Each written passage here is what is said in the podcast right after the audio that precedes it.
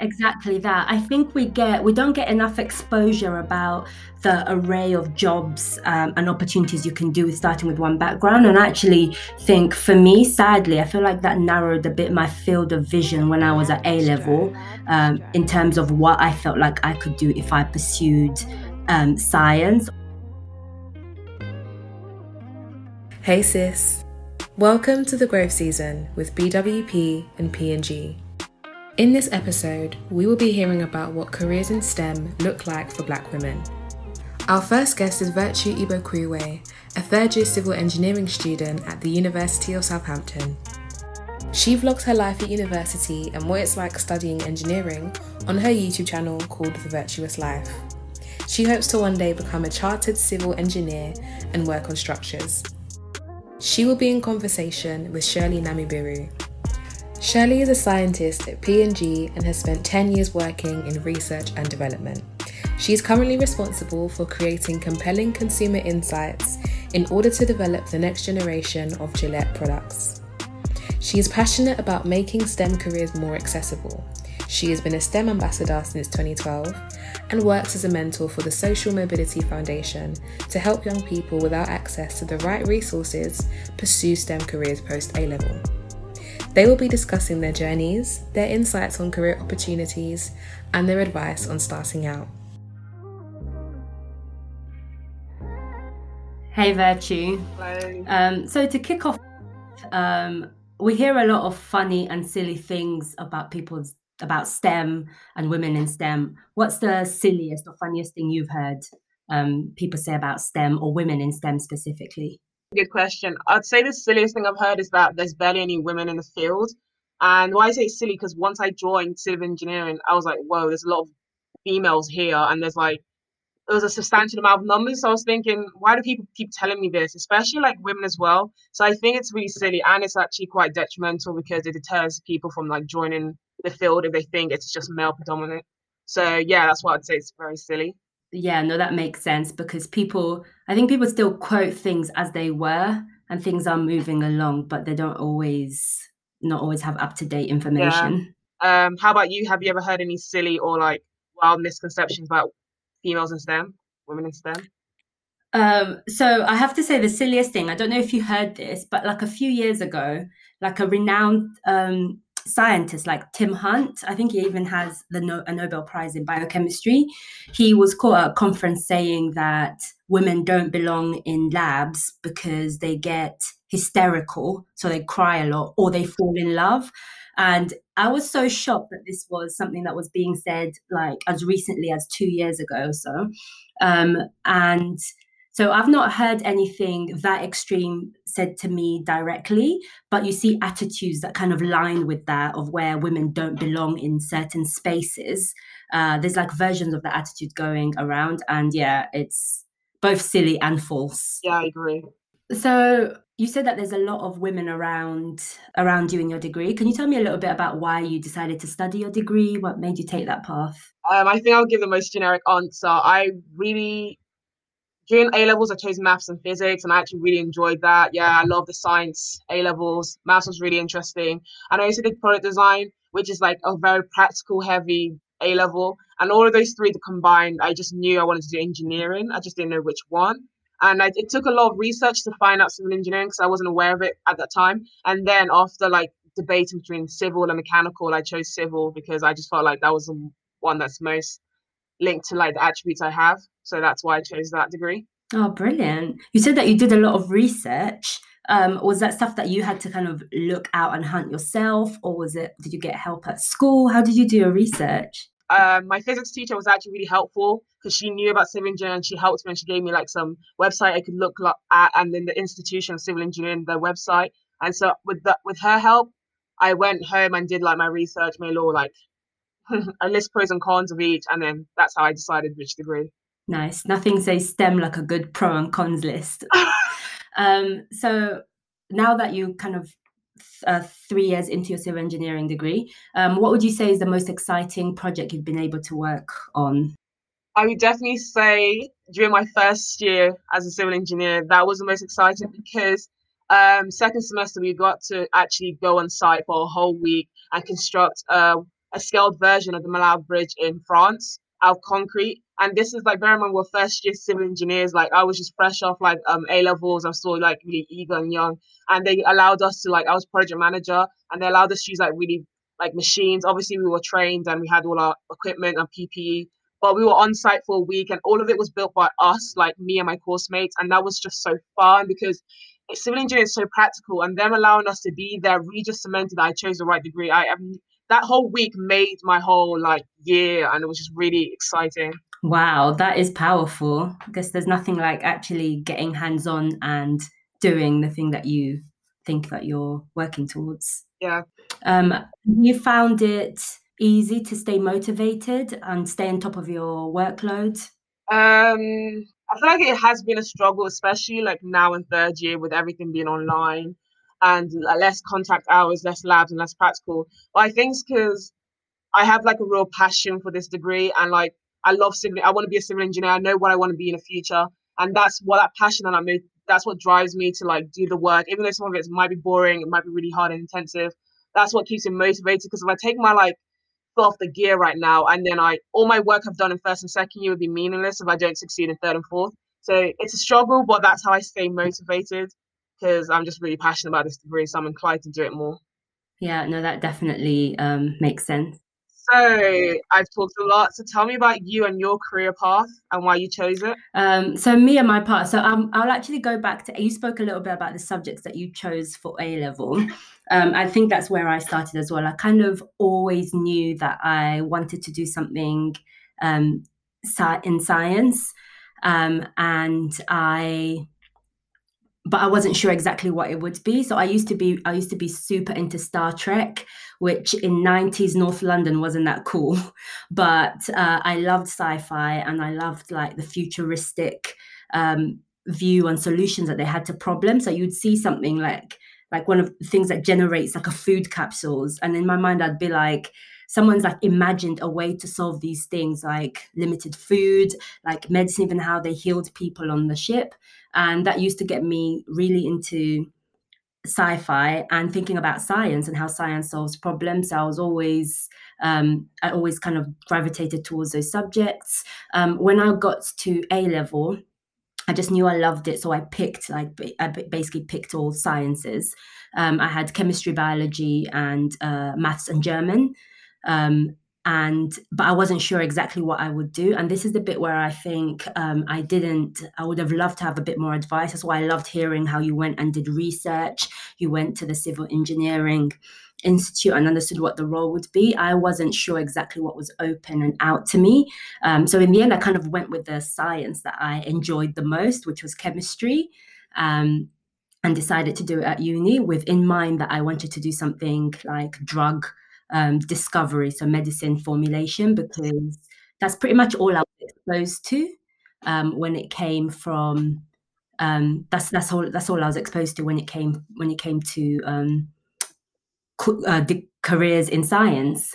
Um, but then when I got to university, like absolutely loved chemistry. It was even better than A level. I don't know if you found this, but there's something about when you actually focus on that one subject and you get to see everything about it. So not just um, like aspects of it, but you get to kind of dig in it from the beginning. That just made it, it like made me fall in love with it even more. Um, I then chose to do an internship um, at 3M, working their drug discovery uh, section, like in in Loughborough, and I absolutely loved it there. Like it was great, uh, but it wasn't like anything that I'd imagined. So I'd imagined this to be my career path. You know, you said that you did your um, you did your kind of secondment and you realized it was exactly what you wanted to do. It was the opposite for me. I realized that even though the place was great to work, I love the people, I love the science, I just couldn't um, imagine myself in such a highly regulated area. So I knew I wanted to a, have a bit more freedom um, and creativity when it came to my approach to science and rightly so medicines are very heavily regulated as it should be like it's people's safety. Um, so then i kind of went brainstorming of what can i do where i can do the things i want to do and create uh, things that solve problems but not necessarily in the medical field and that's how i kind of got to consumer goods and applied um, to P&G when i graduated. Um, yeah so then this is how i've ended up here sorry, I feel like I rambled. And I was great. Thank you. Um, so, what keeps you motivated? Uh, so, it's going to sound really cheesy, but um, a lot of it is solving problems. Like, I really enjoy that aspect of it. So, my role has really changed. Like, I don't do any chemistry in my day to day job now.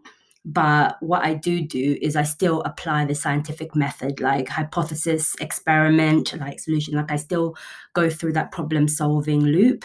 And um, I, I love that process. I love it. I love having that new question at the beginning where you don't know how you're going to tackle it or you don't know how to approach it, and just thinking, okay, where do we start? And breaking it down to ask the right questions to learn on it. So that always motivates me. Uh, the other aspect as well in working in consumer goods is seeing things I've worked on come to life. It was actually this week, one of the things I worked on uh, got launched in Asia. I don't know if I can say anything yet, but I should double check that.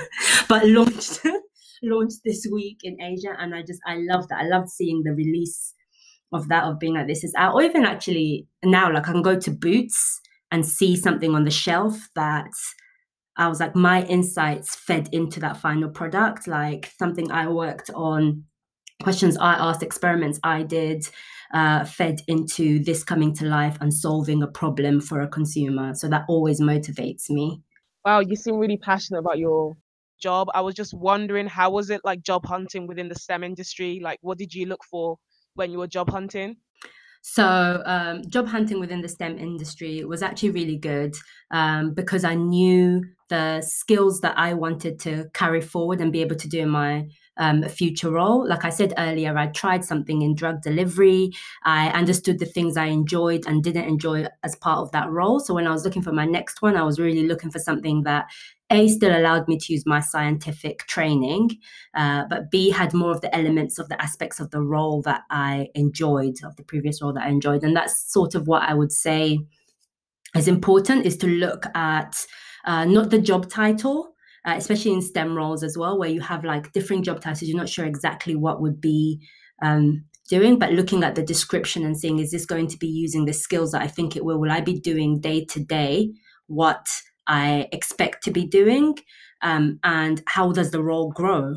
Like, am I going to be doing a few years of um, really hands-on technical work and then it's going to shift completely to where I'm less hands-off. Would I be okay with that? Because that's all right as well to go for that role but just going in knowing that the type of work you're going to do lines up with the a your STEM abilities or the abilities that you want to grow into.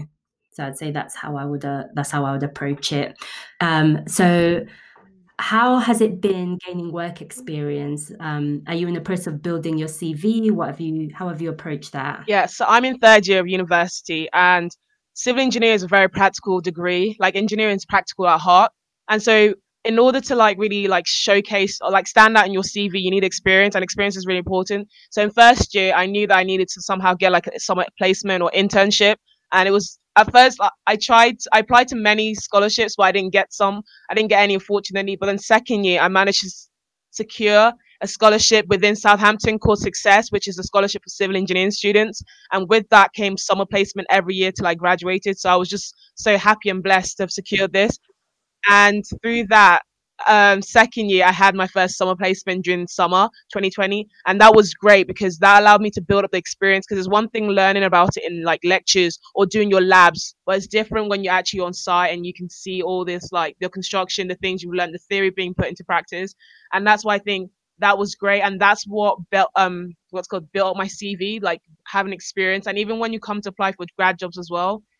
You're you having like two years experience is going to put you above someone who has like no experience and even though they had like an, they excelled in their degree but you have the experience on site and engineering is all about being practical so i think that's what ha- has helped me build on my cv just gaining experience um, so i was just wondering what advice would you give women to build up their cv or credentials um, so virtue, I completely agree with you because I think I have the same technique. And um, so that internship here that I did wasn't part of my course. Like I decided that I wanted to add this in because I knew the importance of um, having experience when you try to apply for future jobs. So it had an extra benefit of helping me understand if it's a job I wanted. But um, thinking back for even when I did like two week um, work experience when I was at school, like you learn so much from everything.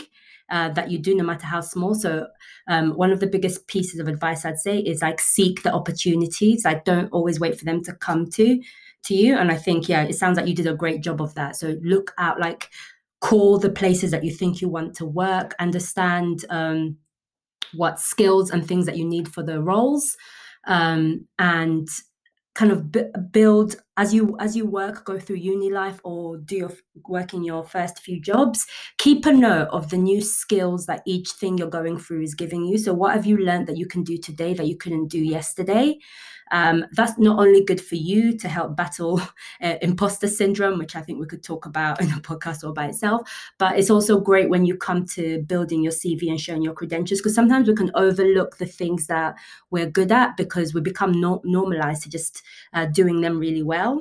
Um, but if you keep tracking that this is what I've learned, so even though I've been um, at P&G for 10 years now, um, I've worked in, uh, I've, I've always been in R&D and I've always been in this uh, really upstream early technology part of it. But the roles that and projects that I've worked in that have been so different to the point where the skill set that I had to use to deliver my project last year, I didn't have that two years ago so it can be to that level but i keep track of the new skills uh, that i'm gaining and also match it with what i'm enjoying and not enjoying and making sure that my cv represents what i'm really good at and what i'm trying to put out there because i want to attract roles that have the things that i'm great at and enjoy or want to be challenged on so I know, like, from your credentials, you probably have a lot on your CV. Um, so, namely YouTube that you have a passion for STEM and a creative side. Um, has it always been this way? Have you always had that balance of uh, STEM and creative?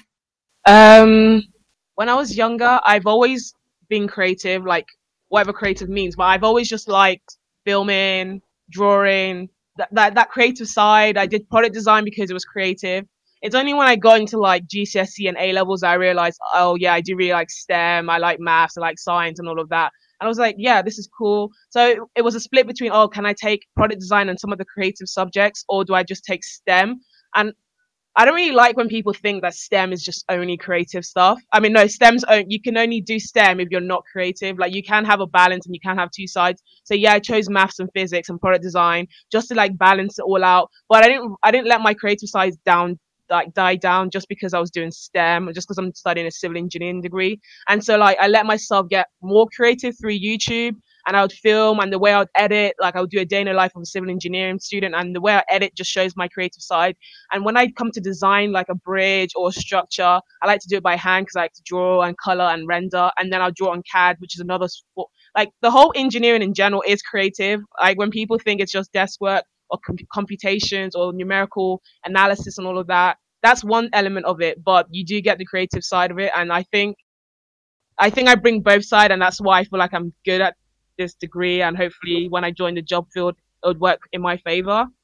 Yeah, no, definitely. And uh, you made a point there about people think that you can either do STEM or be creative. Why do you think people have that perception that it's one or the other? I'd say like through the media, because before actually knowing any actual civil like engineers, you'd always watch them through like skits or like shows on TV or Netflix, and they always portrayed a certain way. One, a white male, and two, um, they always have some kind of lack of like social skills or creative side, they always just like say the Big Bang Theory, that's STEM people, but like they're showing like a certain angle of STEM, and you always expect that. But when I came into this field, one, not all of them were males, there was women here, and two, um, people were more vibrant and like full of life than they are portrayed to seem, and I feel like that's why people think STEM or like people engineers are just like dull and mundane and we only do like the boring stuff but this degree keeps me on my toes and it's exciting so i could say it's completely the other way around.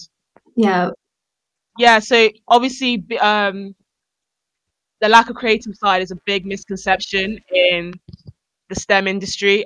I was just wondering, are there any opportunities to take like career risk or try something new?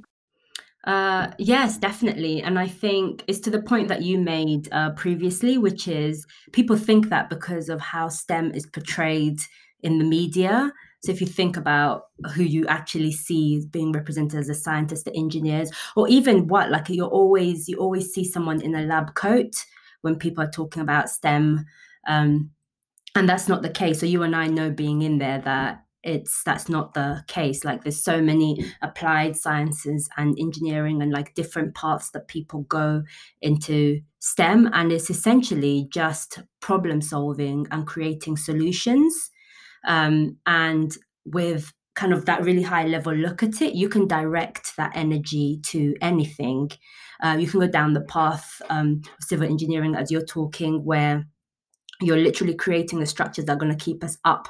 Um, like hold the world up in the future. You can go um, the side of AI, like people are creating all kinds of solutions. Um, but it's just how if you if you understand the skills that kind of that STEM training gives you um, and what you can apply to what problem, I think there's like a m- massive amount of space for creativity um, and changing of career. So you could definitely jump. Like what I do today, like I spoke earlier about how I, my background was chemistry. I don't do any chemistry in my day to day job today, but I still do have to use the scientific method. So I do still do um, applied science. I do think about hypothesis and then think about how to experiment against it. Uh, think about what technologies can solve uh, problems that my consumers have. So, um, and all of that I still see as very much a STEM pursuit. Um, so, if I think about um, the people that were on my course, so my friends on my course were in so many different directions. So people have gone on to actually work um, in uh, either biomedical or chemistry field. Um, people have gone on to people have gone into finance.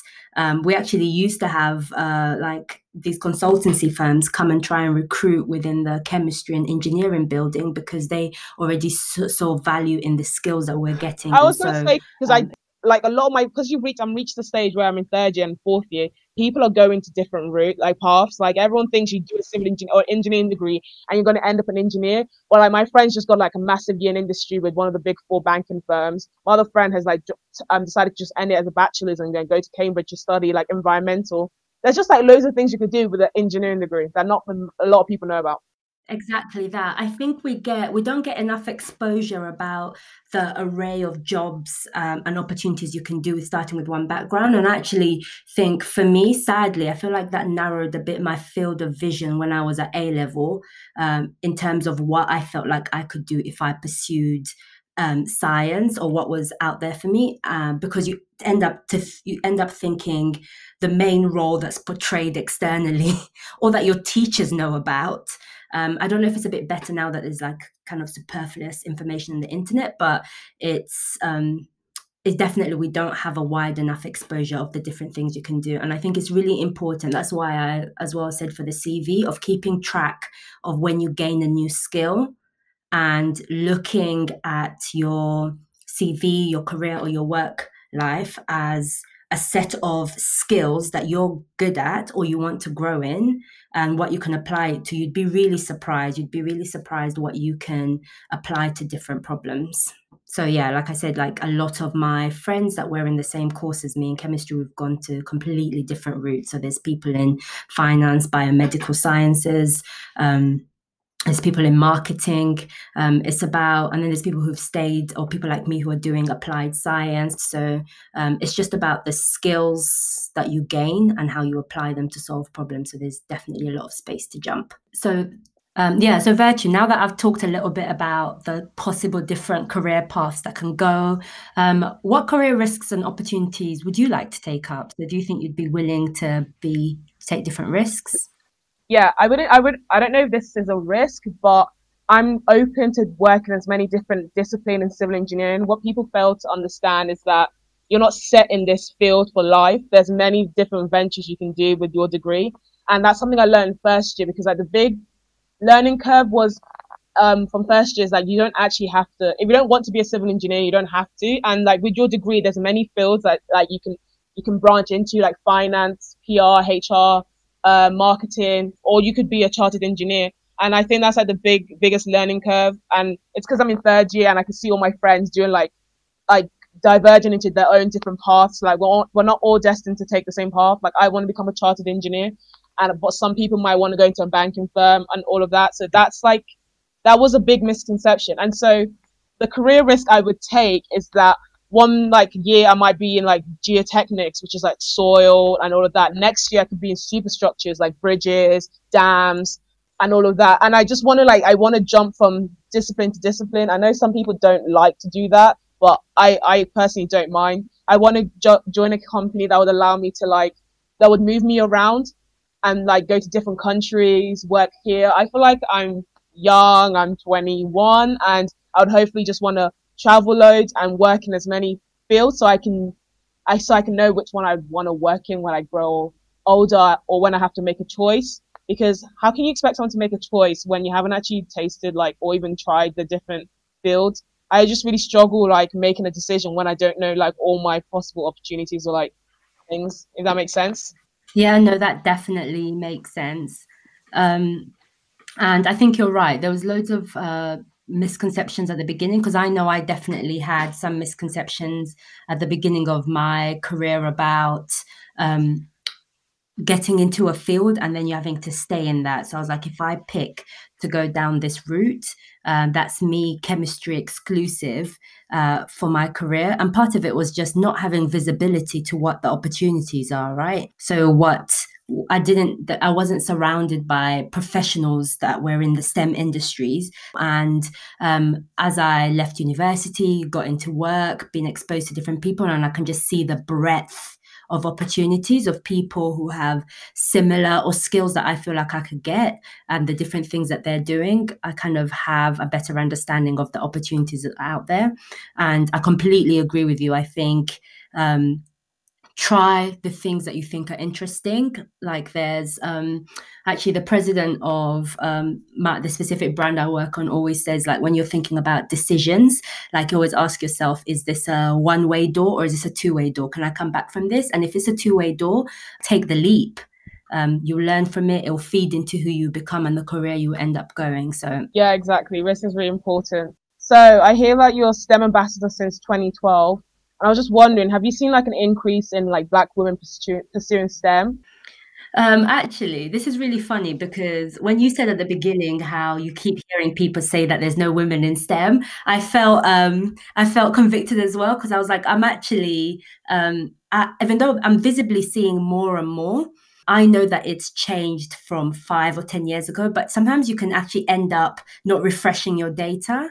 Um, and I think we're at different stages. So, one of the biggest things that STEM has helped me see is what it looks like in school. So, these young women aren't yet um, aren't yet in the workforce, but even the makeup of the people coming to the STEM club. So, we do like an after school robotics club and after school um, science club um, for schools in my in my local area, and I can see the makeup of the people that join those sessions, how that has changed um, over time. And I'm definitely seeing more Black women and women, um, more Black girls and girls um, of color in those settings. And um, that those classrooms definitely look very different from where the workforce looks like today. But even the workforce today looks different from how it did five years ago. So I'm really excited, um, especially by people like you, where you're um, in university, you're surrounded by all these um, women um, in STEM, and you're all going to come up and like change the dynamic of the workforce in a load because it's a self fulfilling. It's kind of um, if I see you, I get courage to be like, I can do this. Like, you want to see that someone like me can succeed somewhere like that. And there's nothing does that better than an example. Um, I feel like, yes, I do see it in schools, but I also see it in influencers, in TV, um, in um, social media. Social media, especially, like, has propelled like representation of um, of Black women in STEM. Um, whereas probably five, ten years ago, I would have uh, really struggled to name prominent Black women in STEM. Whereas now I can follow their careers on LinkedIn. I can see if they've got a so if they've got a Instagram, I can see the things that they care about and talk about day to day. Like there's just so much much better access to them and i think a lot of young women see that and they feel encouraged and know that someone like them can succeed in this um, arena. But on top of that, I think that um, we we need even more uh, black women in STEM. Um, it's I guess it's it's important. It's like a we need women in STEM generally. Um, that's very important, and we need uh, black women in STEM as well as anything because um, like all aspects of our life like it matters who's at the table it matters who's thinking about the solutions it matters who is doing um, the brainstorming like if i think about loads of stem subjects like that we might not think about day to day like becoming a dietitian somebody from a black uh, background might have an understanding of, um, or someone from a Caribbean or African background might have an understanding of what foods to give a patient that might help them change their diet and save their life that they will actually be able to stick to because they can culturally align to those. Um, so you'd need somebody on the table. Um, you'd need somebody on the table that um, can have those thoughts.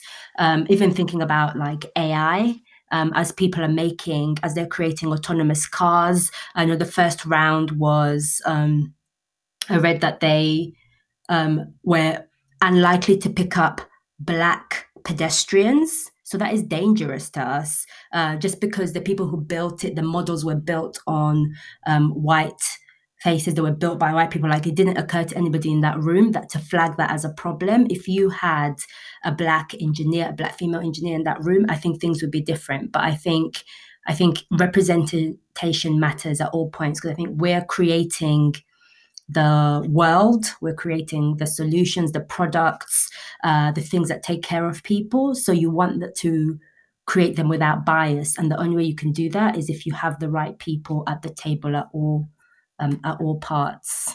Yeah, so that that's kind of how I feel about um, Black women in STEM. So, if you could say one thing to STEM Black women coming up behind you, uh, like maybe to your younger self, what would it be?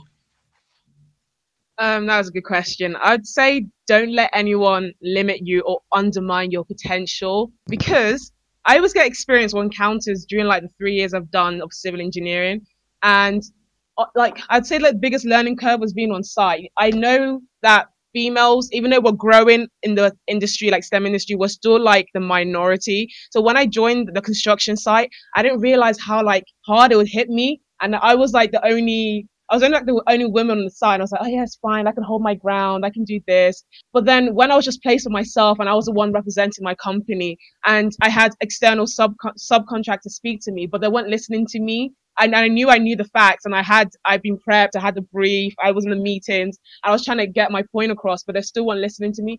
And that was an overwhelming experience because I felt like they were limiting me. Like you have this idea of what you think I should know, but I know what I'm talking about.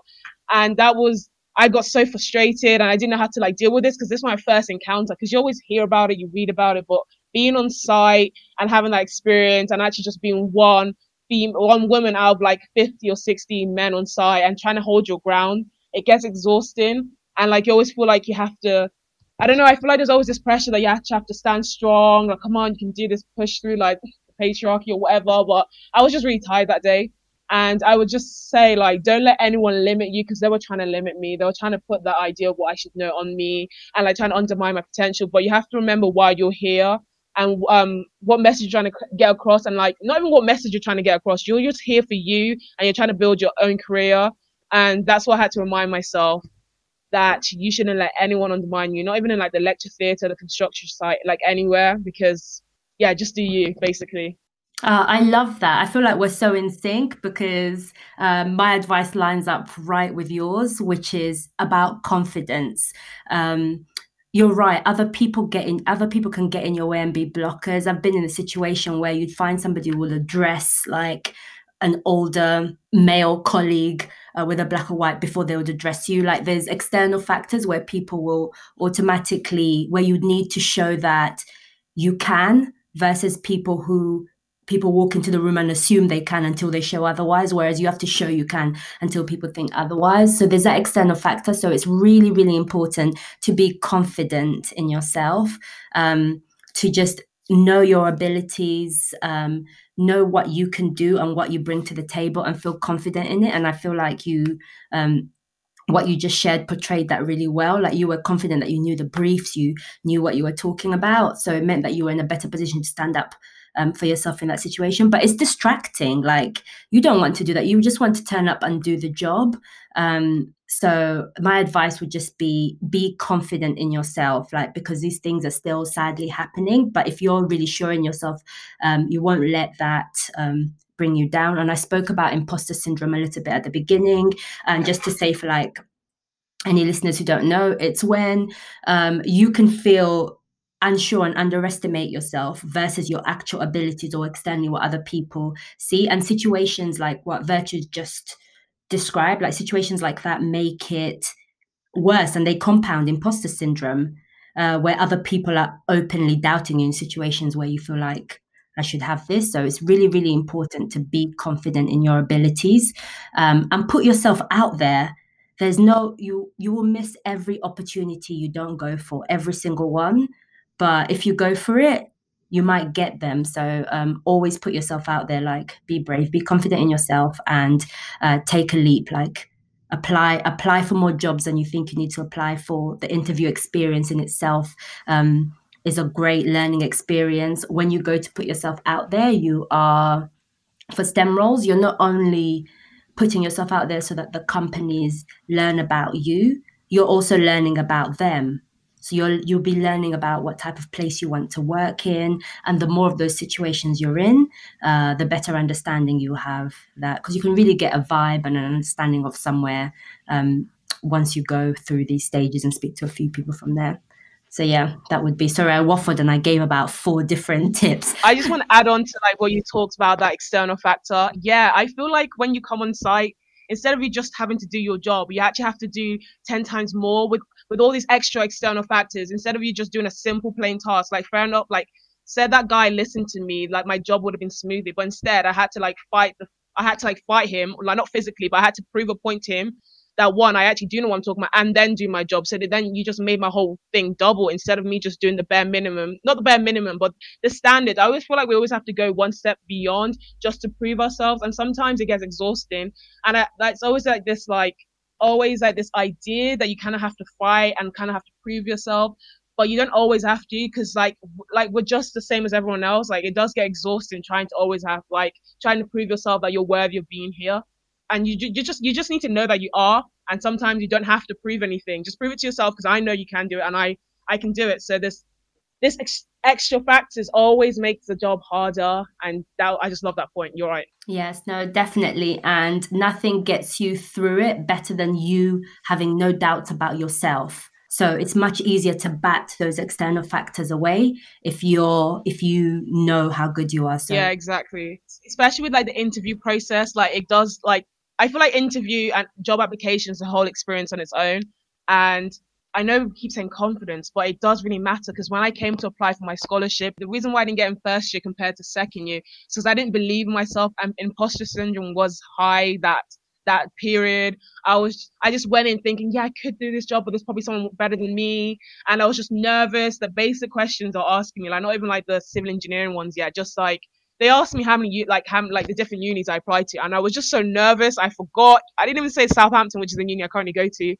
But second year, I came in with more confidence, and that confidence, if you believe in yourself, it just like emits, like you're radiating. The the interviewers will believe in you as well. They can see that you're the best person for this job. If you come up with that energy, that energy will radiate and they will know it sounds weird but like trust me it does and then anything you say will just be backed up by this like persona of like confidence not arrogance but confidence like yeah i know what you're talking about and this is how i'm gonna like excel in your job like excel in this job and um really like progress with the company i was just wondering if you had like any other interview t- um, tips or any good or bad experiences um yeah no i can like kind of bounce right off that because um, I think being yourself in the interview. So you touched on it of like radiating, uh, but you want these people to hire you as a person. So have confidence in bringing an aspect of your personality uh, because you're going to work there. So you want to see how. Um, like how you would actually fit in in that space so you can be both professional come really prepared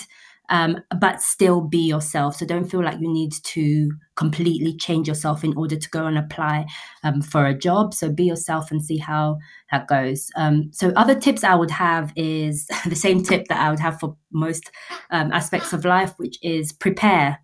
Like prepare if you're applying somewhere, read up about the company, like think about the questions that you want to ask, uh, think about the type of things that you want to do there, look at the role that you're going for, look at the skills that it's asking for, think about how you've displayed these skills in the past, like like do the do the pre-work because it will make you feel more comfortable as well during because you'll sit there knowing as much as you can about that situation um, and you'll feel prepared. So it'll make it easier for you to just be yourself.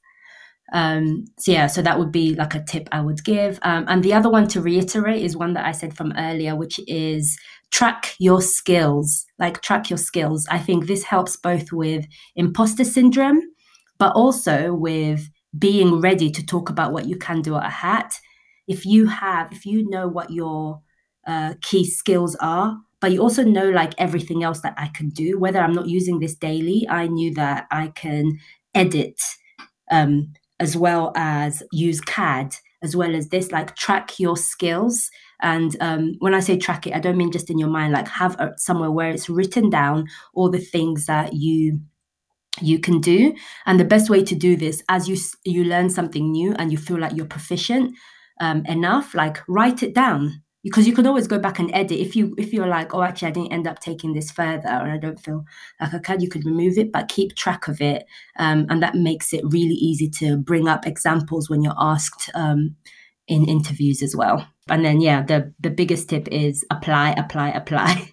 Like go for go for things. Like you can only sit home and plan what you're going to apply for for so much. You mentioned that you applied to loads of scholarships until you got the access one. So I think people need to follow that same route of put yourself out there. No doors can be shut in your face if you don't go knocking on any doors, but no doors can be opened either. So definitely like put yourself out there. Yeah, exactly. The more things you apply to, the more chances you're going to get in. That's how I see it. Yes, actually, I still remember my interview for um, P&G. Like one of the things that made me feel like, okay, this is the place that I belong was um, after I'd had like I'd had like a few face to face interviews. I was there for like a day, so we had like an assessment day. I got a tour of the lab um, with one of the employees, and they were just so lovely and they asked me questions um, about why you know why I thought I went to work there but I was also able to ask them about their day-to-day job and just hearing how they spoke about their job with passion made me feel like okay i really definitely want to get this. So um, being able to understand somebody that works somewhere where you're applying i think is a good tip. We're really lucky that we're in the age where um, I know social media has its ups and downs, uh, but it's a really great space to get people connected. Like you can look at the, what the organization looks like of somewhere where you want to go, you can see what people who do a role that you're going for, what things that they have down on their LinkedIn. You can get so much information um, before you t- turn up into a room or before you even apply. Um, that just do the work and go and dig in. For sure, people like the same way you've done actually a day in the life of an engineering student. People have a lot of day in the life of different careers. So watch them and see if it's really what you want to do. Yeah, day in the lives are so useful it gives you an insight how like the field will actually be before having to apply for anything or committing to a job role. Yep, I'm looking forward to catching up on all of your YouTubes. Thank um, you. I don't know if you've got any more questions, but I wanted to um, just ask, even though I know that things are a bit tumultuous now, um, what are you looking forward to um, as part of your course this year? I'd say my individual project, and my individual project is basically like a dissertation for like other like other degrees, but for engineers we call it individual project. And it's because it's like a whole year of you just working on this one project title, and you see it from start to finish, and you put in, you get out as much as you put in. So it's just exciting because at first, wow, this project was like really hard. I didn't know where it was going. I just couldn't see the end of this. I was really scared I was just gonna fail. Um, but right now, and this whole thing's due in April. Right now, I'm so confident in it. I'm enjoying working on the project. because it's my own thing. I saw, I've seen it from start, and I'm I want to see through to the end. And it's just been so. It's hard, but it's just been so enjoying to just do it, and that's what I'm really enjoying so far in third year. What's like a highlight of your job experience? So I've had loads of highlights, which I'm happy about because it's been it's been 10 years.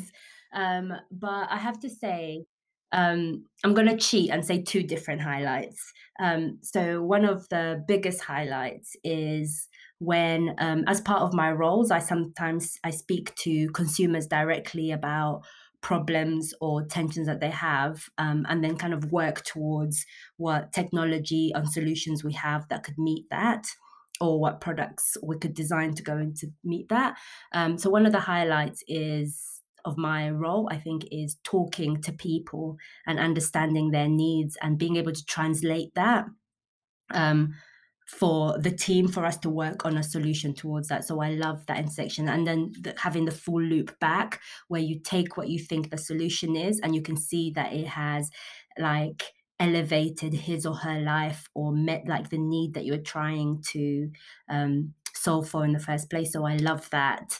Um, the other thing that's a massive highlight is when something i when i see something i've worked on um, like in the shop. So if I see something I've worked on in Boots or when I hear that it's launching, so being at the very very beginning of the R and D process in um, in the front end kind of early idea section it takes a long time before anything i touch actually gets on shelf but it then makes it all the more exciting um, when i do see it so those have been uh, massive highlights but it was so lovely to chat to you, uh, Chu. Um, great to get to know you and how things are going on your course. Thank you for um, talking with me today. Yeah, thank you to you as well. It's been great just speaking to you. Thank you for listening to this episode. Since this is the growth season, we want you to reflect and grow with each episode. So, we've left some questions in the description curated to help you find your confidence.